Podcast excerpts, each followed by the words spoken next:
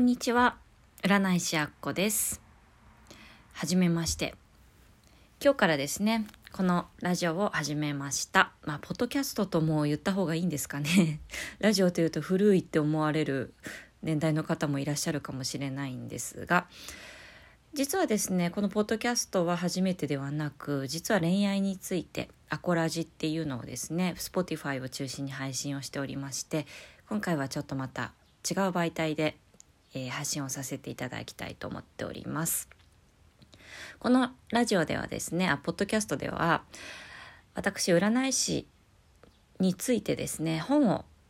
出しております、えー、題名がですねちょっと噛んでしまうかもしれないんですが毎月7万円。副業で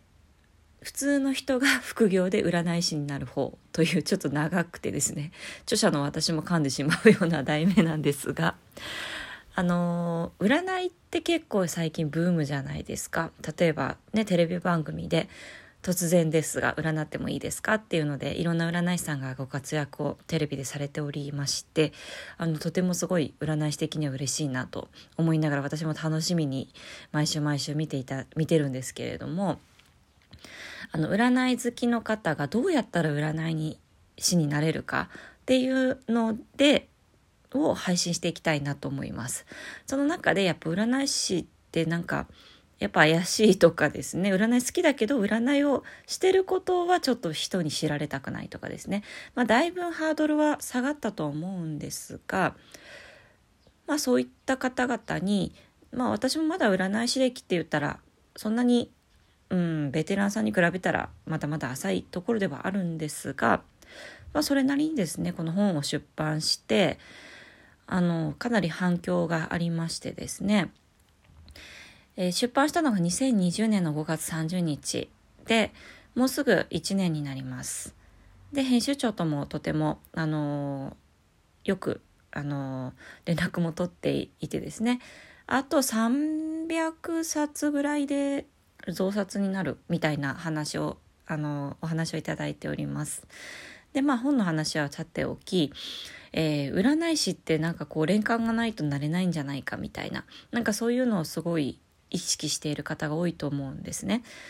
でまあ霊感というかあの皆さん多分持ってると思うんですよ第六感みたいなものですね。なので霊感というよりも占いの経験をしていく中でいろんなことが見えてくる。お仕事でもそうじゃないですか。最初は何もわからないけれども仕事をしていくにあたってこうなんかコツがつかめてくるっていうか。なんかそんな感覚と占い師って違うよっていう占い師もいらっしゃるかもしれないんですけどそう霊感とか、ね、見える系の霊媒師さんとかはちょっと違うよって言われるかもしれないんですが、まあ、そういった方はちょっと、ね、特殊な能力なんでさておきそうじゃない方普通の方でも、まあ、別に幽霊とか見えなくってもちゃんと勉強したら占い師になれるよっていうようなお話をしていきたいなと思います。まあ、上を見ればきりはないと思うんですが私はですね占い師としてもうあの普通に一本であのご飯が食べていけるような感じになってるので今から占い師興味あるなとかどうやったら占い師になれるのかなとかもしくは占い師って一応活動してるけどなかなかちょっと生活していくには厳しいっていう方向けにまあいろいろお便りとかいただいてあのそうですねそれを答えていけたらなと思います。いろんな方とコミュニケーション取れたらなと思います。で、一応ですね、えっ、と、本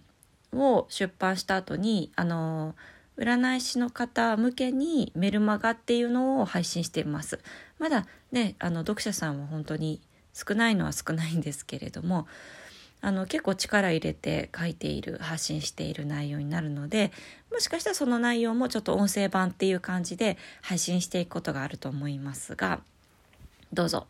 えー、興味ある方フォローしていただければと思います。はいでは今日はですねちょっとざっくり自己紹介っていう感じでそうですね私の戦術についてとかお話ししたいと思います。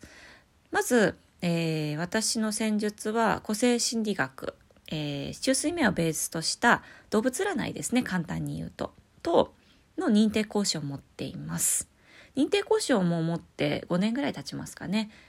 でそれから旧世紀学風水鑑定士ですね、まあ、吉報医を見たりどの方角に行ったらいいことがあるよとか、まあ、基地の貯金とか積極的な行動ができる戦術ですね。これはですね昔の戦国武将も方位術を使ってあのかの有名な織田信長とか徳川家康さんとかあと豊臣秀吉などが使っていた戦術ですね。陰陽師とかもこの旧世紀学風水をが元になっております。あとですね、駅ですね。駅。駅も面白いんですよ、とても。当たるも発見、当たらないも発見。64課の、えー、を答えとして、まあ、東洋版のタロットみたいな感じですね。なんか、あのー、占いには名木層ってあってですね。まず名術っていうのが、生年月日で占う方法。そして、牧術っていうのは偶然出た結果ですねあのタロットとかもそうですが道具を使って、まあ、水晶とかタロットとか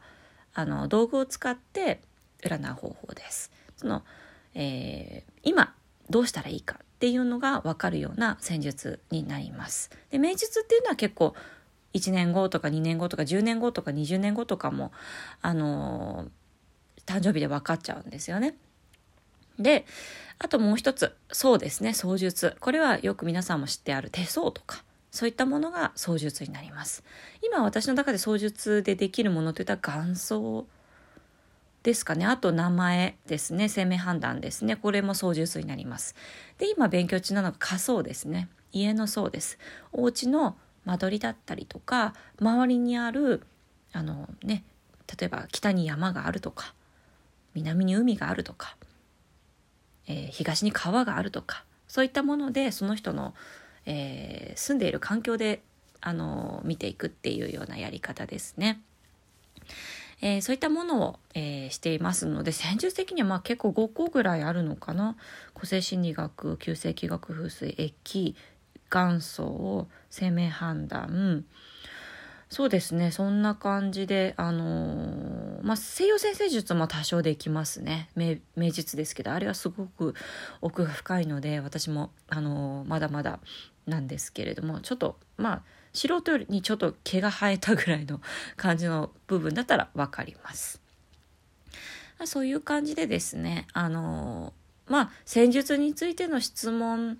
でもいいですけれどもまあどちらかというとやっぱメンタル的なところをいっぱい伝えていきたいなと思います。なぜかというと表面上何かしてもですね、